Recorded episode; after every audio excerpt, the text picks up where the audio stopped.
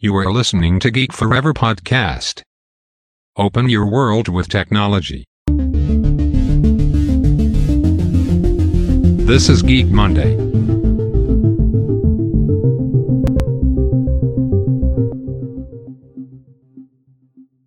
วัสดีครับ ผมดนทลาดนจากดอดนบล็อกนะครับและนี่คือรายการ Geek Monday นะครับรายการที่จะมาคุยกันถึงเเรื่องราวของcase study ทางธุรกิจที่น่าสนใจนะครับกับการใช้เทคโนโลยีใหม่ๆนะครับมาประยุกต์ใช้จากหลากหลายธุรกิจที่ผมเคยยกตัวอย่างให้ฟังนะครับหลายๆธุรกิจเนี่ยเราเห็นได้ว่าจุดพลิกผันของอธุรกิจเนี่ยก็อาจจะมาจากเรื่องราวการนำเอาเทคโนโลยีไปใช้นะครับ โดยเฉพาะเทคโนโลยีอย่าง AI นะครับเราเห็นได้ว่าหลากหลายบริษัทเนี่ยกำลังนำเทคโนโลยีนี้เนี่ยมาประยุกต์ใช้กับธุรกิจของพวกเขาเป็นอย่างมากนะครับแล้วก็ได้ผลประสิทธิภาพที่ดียิ่งขึ้นนะครับไม่ว่าจะเป็นเรื่องของยอดขายเรื่องของการลด ต้นทุน เรื่องของการกระจายสินค้า เรื่องของการจัดการคลังสินค้า ซึ่งเหล่านี้เนี่ยล้วนแต่ใช้เทคโนโลยีใหม่ๆนะครับไม่ว่าจะเป็น AI Big Data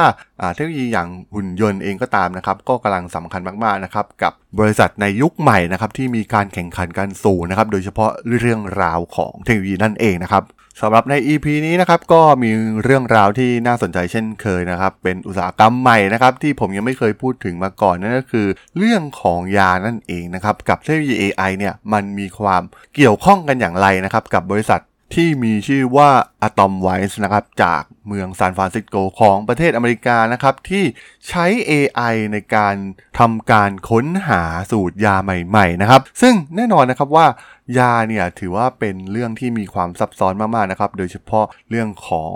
สูตรต่างๆ โครงสร้างโปรตีนต่างๆ โมเลกุลต่างๆ ที่มีความสัมพันธ์กันเพื่อมาสร้างเป็นยาชนิดต่างๆ นั่นเองนะครับโดยอัลกอริทึมของอะตอมไวเนี่ยใช้เทคโนโลยีบนพื้นฐานของ Neural Network นะครับ โดยสามารถดึงข้อมูลเชิงลึกนะครับจากการวัดความสัมพันธ์ในการทดลองนับล้านครั้งนะครับแล้วก็โครงสร้างโปรตีนอีกนับพัน เพื่อทำนายความผูกพันของโมเลกุลขนาดเล็กกับโปรตีนนั่นเองนะครับซึ่ง AI ของบริษัทเนี่ยได้ทำการ คัดกรองนะครับสารประกอบ 10ถึง20 ล้านตัวต่อวันนะครับในขณะที่การระบุลักษณะของผู้ป่วยสำหรับการทดลองทางคลินิกเนี่ยด้วยความสามารถในการวิเคราะห์สารประกอบหลายพันล้านชนิดแล้วก็ระบุพื้นที่สำหรับการค้นพบยานะครับเทคโนโลยีนี้จึงเร่งการทำงานของนักเคมีได้อย่างรวดเร็ว และมีประสิทธิภาพมากๆนะครับ ซึ่งต้องบอกว่าอะตอมไวท์เนี่ยถูกนำมาเพื่อจัดการกับปัญหาทางแพทย์ที่เร่งด่วนที่สุดในวันนี้นะครับ รวมถึงโรคอย่างอีโบลาและระบบประสาทส่วนกลางเสื่อมนะครับ จะเห็นได้ว่าพื้นฐานของเทคโนโลยีของอะตอมไวท์เนี่ยก็คือเทคโนโลยีทางด้าน AI นะครับที่เป็นจุดคลิกที่สำคัญมากๆนะครับในการปรับปรุงประสิทธิภาพในการสร้าง ส่วนประกอบของยาขึ้นมานะครับ แล้วก็สามารถที่จะทำงานได้อย่างมีประสิทธิภาพ มีความแม่นยำมากยิ่งขึ้น มีมีความรวดเร็วมากยิ่งขึ้นนั่นเองนะครับ โดยพื้นฐานของพวกเขามาจากงานวิจัยที่มีชื่อว่า อะตอมเน็ตนะครับ ซึ่งเทคโนโลยีของอะตอมเน็ตเนี่ยเป็นเทคโนโลยีโครงข่ายประสาทเทียมหรือ neural network นะครับแบบ convolutional นะครับซึ่งเป็นเทคโนโลยี AI เดียวกับรูปแบบของอใช้ในการเทคโนโลยีของอการจดจำใบหน้าในฝูงชนต่างๆนะครับรวมถึงการขับเคลื่อนโดยอัตโนมัติของรถยนต์ แล้วก็ เทคโนโลยีอย่าง Voice Assistant นะครับที่เราได้เห็นกันในมือถือนั่นเองนะครับไม่ว่าจะเป็น Siri หรือว่า Google Assistant นะครับซึ่งเทคโนโลยีเหล่านี้เนี่ยก็จะใช้รูปแบบของ neural network แบบ convolutional นะครับเป็นเทคโนโลยี AI แบบเดียวกันที่เป็นพื้นฐานเดียวกันนะครับโดยใช้วิธีการทางสถิตินะครับทำการดึงข้อมูลเชิงลึกนะครับจากการวัดความสัมพันธ์ในการทดลองนับล้านครั้งนะครับแล้วก็โครงสร้างโปรตีนนับพันเพื่อทำนายความผูกพันของโมเลกุลขนาดเล็กกับโปรตีนนั่นเองนะครับ ซึ่งเครื่องมือพื้นฐานตัวนี้นี่เองนะครับ ที่ช่วยให้นักเคมีเนี่ยสามารถติดตามการค้นพบการเพิ่มประสิทธิภาพของสารตะกั่วและการทำนายความเป็นพิษด้วยความแม่นยำนะครับ ที่ไม่มีใครเทียบได้นะครับ ต้องบอกว่าความท้าทายที่ยิ่งใหญ่ที่สุดในปัจจุบันในการค้นพบ และพัฒนายาก่อนนำไปใช้ในคลินิก ก็คือการระบุ แคนดิเดตของยาที่มีประสิทธิภาพและปลอดภัยนะครับ และเป็นปัญหาที่นักวิจัยในบริษัทยา ทุกแห่งทั่วโลกต้องเผชิญนะครับ ไม่ว่าจะเป็นรายเล็กหรือรายใหญ่ก็ตามนะครับ ในสถาบันวิจัยหลายพันแห่งทั่วโลกในตอนนี้นะครับ ไม่ว่าจะเป็นคำถามที่ว่ายาจะมีศักยภาพในการจับโปรตีนเป้าหมายได้อย่างไร หรือว่า จะทำให้ยามีฤทธิ์มากขึ้นได้อย่างไรนะครับ แล้วก็จะลดเอฟเฟกนอกเป้าหมายได้อย่างไร รวมถึงการปรับปรุงคุณสมบัติได้อย่างไรคำถามเหล่านี้เนี่ยเป็นคำถามที่ซับซ้อนนะครับ แล้วก็การปรับปรุงคุณลักษณะอย่างหนึ่งสม่ำเสมอจะนำไปสู่การเสียเปรียบคู่แข่งอื่น ๆ ด้วยนะครับในวงการ การผลิตยา โดยทั่วไปทีมเคมีจะทดสอบสารประกอบหลายร้อยถึงหลายพันชนิดนะครับ แล้วก็ต้องสร้างสมดุลระหว่างคุณสมบัติต่างๆ ซึ่งบ่อยครั้งเนี่ยการพัฒนาต่างๆ เหล่านี้จะหยุดลงก่อนที่ยาจะถึงการทดสอบทางคลินิกนะครับ เนื่องจากกระบวนการเพิ่มประสิทธิภาพ เหล่านี้มันใช้เวลานานเกินไป แล้วก็ใช้ทรัพยากรมากเกินไปนั่นเองนะครับ และแน่นอนนะครับการเพิ่มประสิทธิภาพงานที่ซับซ้อนประเภทนี้เนี่ยเป็นสิ่งที่คอมพิวเตอร์เนี่ยสามารถทำได้อย่างมีประสิทธิภาพมากอย่างยิ่งนะครับ โดยเฉพาะเทคโนโลยีอย่าง AI นะครับทำให้การเพิ่มประสิทธิภาพเหล่านี้เนี่ยฉลาดขึ้นและเร็วขึ้น โดยค้นหารูปแบบในข้อมูลที่มนุษย์เราไม่มีทางมองเห็นได้นั่นเองนะครับอย่างที่เราเคยได้เรียนรู้มาก่อนหน้านี้ครับในหลากหลายธุรกิจที่นำเอาเทคโนโลยี AI เนี่ยไปใช้นะครับเราเห็นเลยว่ามันจะลดเวลารวมถึงกระบวนการต่างๆ ไปอย่างมากนะครับ ซึ่งกระบวนการต่างๆ เหล่านี้เนี่ยมันล้วนแต่เป็นคอสที่เกิดขึ้นของบริษัทนั่นเองนะครับ โดย Atomnet เนี่ยขจัดอุปสรรคทางกายภาพบางอย่างที่จำกัดความสำเร็จของการพบยานะครับ ซึ่งเทคโนโลยีอย่าง AI เนี่ยจะช่วยให้การวิจัยและพัฒนาเนี่ยไม่ได้ถูกจำกัดด้วยจำนวนสารประกอบที่มีอยู่ในห้องสมุดเหมือนเดิมๆอีกต่อไปนะครับ แล้วก็ เวลาในการคัดกรองสารประกอบเหล่านี้ทางอะตอมไว้เนี่ยสามารถวิเคราะห์พื้นฐานทางเคมีที่มีขนาดใหญ่มากหลายพันล้านสารประกอบนะครับ เพื่อระบุส่วนย่อยขนาดเล็กที่มีความจำเพาะสูงสำหรับการสังเคราะห์ และการทดสอบยานั่นเองนะครับ ซึ่งนำไปสู่กระบวนการการค้นพบและการเพิ่มประสิทธิภาพนะครับ ซึ่งโดยปกติเนี่ยกระบวนการเหล่านี้ที่ใช้มนุษย์แบบเดิมๆนะครับต้องใช้เวลาหลายปีนะครับแต่ด้วยพลังของเทคโนโลยี AI นะครับสามารถบีบอัดกระบวนการทุกสิ่งทุกอย่างได้ภายในระยะเวลาไม่กี่สัปดาห์เท่านั้นนะครับ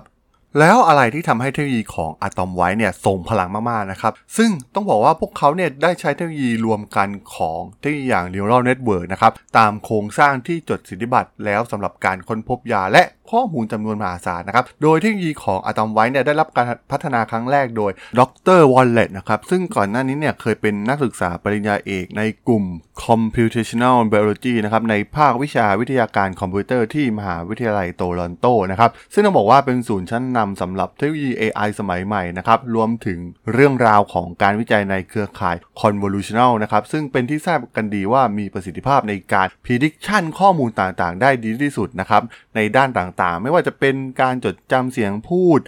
การจดจำเรื่องภาพ การจัดเรียงคุณลักษณะที่เรียบง่ายตามลำดับชั้น รวมถึงแบบจำลองที่มีความซับซ้อนนะครับ ซึ่งแนวคิดนี้ก็ได้ถูกนำไปใช้กับเคมีนะครับเพื่อทำลายการออกฤทธิ์ทางชีวภาพของโมเลกุลขนาดเล็กสำหรับการใช้งานในการค้นหายานั่นเองนะครับ ซึ่งการวิจัยและพัฒนาในภายหลังนำไปสู่ เทคโนโลยีอย่าง AtomNet นั่นเองนะครับ แสดงให้เห็นว่าแนวคิดของ Convolutional เนี่ย สามารถที่จะไปใช้ในการสร้างแบบจำลองของปฏิกิริยาทางชีวภาพ และปฏิสัมพันธ์ทางเคมีนะครับ โดยเฉพาะอย่างยิ่งนะครับ AtomNet เนี่ยจะเรียนรู้คุณลักษณะที่ควบคุมการจับโมเลกุลโดยอัตโนมัตินะครับแล้วก็หลีกเลี่ยงขั้นตอนการปรับแต่งและการกำหนดพารามิเตอร์ด้วยตนเองนะครับซึ่งนั่นเป็นวิธีการคำนวณแบบดั้งเดิมนะครับโดยใช้นักเคมีที่เป็นมนุษย์นั่นเองนะครับซึ่งการประยุกต์การใช้เทคโนโลยีอย่าง convolutional เนี่ยกับ โครงสร้างของสารประกอบนะครับที่มีอยู่จำนวนมากเนี่ยจะทำให้สามารถที่จะทำนายโมเลกุลที่ใช้งานใหม่สำหรับเป้าหมายที่ไม่มี modulator ที่รู้จักมาก่อนได้สำเร็จนั่นเองนะครับสำหรับ ผลงานตัวอย่างของ Atomwise นะครับ ซึ่งต้องบอกว่าน่าสนใจมาก ๆ นั่นก็คือ เรื่องของการแพร่ระบาดของโรคไวรัสอีโบลาในแอฟริกาตะวันตกนะครับ ซึ่งส่งผลให้มีผู้เสียชีวิตอย่างน้อยเนี่ย11,310 รายนะครับ ตามข้อมูลขององค์การอนามัยโลก โดยมีรายงานการติดเชื้อไวรัสอีโบลาเนี่ยใน 6 ประเทศแอฟริกาตะวันตก รวมทั้งใน 3 ประเทศในยุโรปและในสหรัฐอเมริกานะครับซึ่งแสดงให้เห็นถึงศักยภาพของการแพร่ระบาดไปยัง ทั่วโลกของโลกนี้นะครับ ซึ่งในระหว่างการแพร่ระบาดของโรคไวรัสอีโบลาในแอฟริกาตะวันตกนะครับ ทางอะตอมไว้เองเนี่ยได้ร่วมมือกับมหาวิทยาลัยโตลันโต แล้วก็บริษัทยักษ์ใหญ่ทางด้านเทคโนโลยีอย่าง IBM นะครับเพื่อพัฒนาวิธีการรักษาโรคติดเชื้อไวรัสอีโบลาให้มีประสิทธิภาพมากยิ่งขึ้นนะครับ โดยอะตอมไว้เนี่ยได้ทำการใช้เทคโนโลยี AI นะครับเพื่อทำการวิจัยยาและด้วยเทคโนโลยีของพวกเขานั่นเองนะครับ เมื่อเปรียบเทียบกับการรอ การวิจัยแบบเดิมๆเนี่ยการใช้ปัญญาประดิษฐ์เข้ามาช่วยเนี่ยสามารถที่จะทำให้คิดค้นยารักษาการติดเชื้อไวรัสอีโบลาได้อย่างรวดเร็วนะครับด้วยการใช้ระบบของอะตอมเน็ตนั่นเองนะครับซึ่งเป็นการวิเคราะห์โมเลกุลแต่ละตัวนะครับเพื่อหาศักยภาพในการผูกไกลโคโปรตีน และการจัดตามลำดับนะครับซึ่งสุดท้ายเทคโนโลยีของอะตอมไว้เนี่ยก็สามารถที่จะจับไกลโคโปรตีน แล้วก็ ป้องกันการเข้าสู่เซลล์ของไวรัสอีโบลาในการทดสอบในร่างกายได้สำเร็จนั่นเองนะครับ ซึ่งโมเลกุลที่คัดกรองด้วยอะตอมไว้เนี่ย เป็นยาที่ได้รับการทดสอบและมีความปลอดภัย แล้วก็ดำเนินการรักษาโรคอื่น ๆ ได้แล้วเพิ่มเติมด้วยนะครับ และสิ่งที่น่าสนใจก็คือสารประกอบที่ได้จากอะตอมไว้เนี่ยไม่เคยมีการอธิบายถึงฤทธิ์ที่ต้านไวรัสนะครับซึ่งมันแสดงให้เห็นว่าอะตอมเน็ตเนี่ยสามารถระบุการใช้ยาที่แปลกใหม่และไม่ชัดเจนได้นะครับซึ่งแนวทางนี้เนี่ยอาจใช้ได้กับการตอบสนองอย่างรวดเร็วต่อการระบาดอื่น ๆ หรือโครงการที่ต้องการยาที่เร่งด่วน อย่างเช่นโรคโควิด -19 ที่กำลังระบาดอยู่ในปัจจุบันนั่นเองนะครับ โดยสำหรับการแพร่ระบาดของโควิด -19 เนี่ยทางอะตอมไว้เนี่ยได้มีการร่วมมือด้านการวิจัยกับมหาวิทยาลัยชั้นนำระดับโลก 15 แห่งนะครับ เพื่อสำรวจวิธีการรักษาในวงกว้างนะครับสำหรับไวรัสโควิด -19 และรวมถึงไวรัสโคโรนาอื่นๆนะครับ โดยโครงการความร่วมมือแต่ละโครงการเนี่ยจะ พัฒนาแคนดิเดตของยานะครับที่มีความสามารถในวงกว้าง ซึ่งแสดงให้เห็นถึงประโยชน์ในระยะยาวนะครับรวมสำหรับการระบาดของไวรัสโคโรนาในอนาคตนั่นเองนะครับโดยรวมแล้วเนี่ยความพยายามในการวิจัยระดับโลก 15 เรื่องนะครับครอบคลุมแนวทางที่หลากหลาย รวมถึงกลไกการออกฤทธิ์ที่แตกต่างกันนะครับส่วนผสมของโปรตีนเป้าหมายของไวรัสและมนุษย์นะครับ โดยจะเป็นการรวมกันนะครับผสมผสานระหว่างแนวทางใหม่ๆนะครับที่สามารถที่จะขยายรูปแบบของแนวทางการรักษาที่มีอยู่นะครับสำหรับการระบาดในอนาคตนั่นเองนะครับซึ่งแน่นอนนะครับทางอะตอมไว้แล้วก็พันธมิตรเนี่ยก็ยังคงมุ่งมั่น ความพยายามในการวิจัยเกี่ยวกับแนวทางในวงกว้างสำหรับ ไวรัสโควิด -19 นะครับ รวมถึงไวรัสโคโรนาอื่นๆ นะครับ เพื่อสร้างโซลูชันสำหรับยาที่สามารถใช้ได้กับการระบาดของโรคนี้ เช่นเดียวกับการกลายพันธุ์ การกลับเป็นซ้ำ หรือว่าโคโรนาไวรัสสายพันธุ์อื่นๆ ที่อาจจะเกิดขึ้นได้ในอนาคตนั่นเองนะครับ พวกเขามองถึงอนาคตนะครับ ไม่เพียงแต่เฉพาะแก้ปัญหาในเรื่องของการระบาดในปัจจุบันเท่านั้นนะครับ เพราะว่าต้องบอกว่าเชื้อโรคเหล่านี้เนี่ยมันอาจจะมีการกลายพันธุ์หรือว่า มันจะมีโอกาสที่จะเกิดไวรัสโควิด -19 ขึ้นมาอีกในรูปแบบใหม่ที่เป็นโคโรนาไวรัสอย่างอื่นนั่นเองในอนาคตนะครับ ทางอะตอมไว้ก็ถือว่ามีส่วนสำคัญมากๆนะครับ ในงานวิจัยในส่วนนี้นั่นเองนะครับ ซึ่งเราจะเห็นได้จากข่าวที่ผ่านมานะครับ ที่มีการค้นพบวัคซีน มีการทดสอบอวัคซีนกับมนุษย์ หรือว่าในเฟสที่กำลังทดลองในสัตว์เนี่ย ก็ล้วนแล้วแต่ใช้เทคโนโลยีเบื้องหลังของอะตอมไว้ในการพัฒนาการค้นพบวัคซีนแทบจะทั้งสิ้นนะครับ ต้องบอกว่าเป็นเรื่องที่น่าสนใจมากๆนะครับสำหรับการใช้เทคโนโลยี AI นะครับมาคิดค้นยารูปแบบใหม่ๆนะครับที่เราอาจจะไม่เคยเจอมาก่อนนะครับรวมถึงเชื้อโรคใหม่ๆที่กำลังระบาดนะครับในอนาคต พอดูเหมือนว่าการระบาด ครั้งใหญ่ๆ ที่เกิดขึ้นเนี่ยมันส่งผลกระทบมากๆนะครับ ต่อผู้คนในสังคมทั้งเศรษฐกิจสังคมการเมืองแทบจะทุกอย่างนะครับเอฟเฟกมากๆ กับการระบาดของอย่างตัวอย่างในตัวไวรัสโควิด -19 นี่เองก็ตามที่ยังไม่สามารถแก้ปัญหากันได้ในตอนนี้ ก็ถือว่างานวิจัยพวกนี้ก็จะช่วยให้เราสามารถป้องกันได้ในอนาคตนั่นเองนะครับ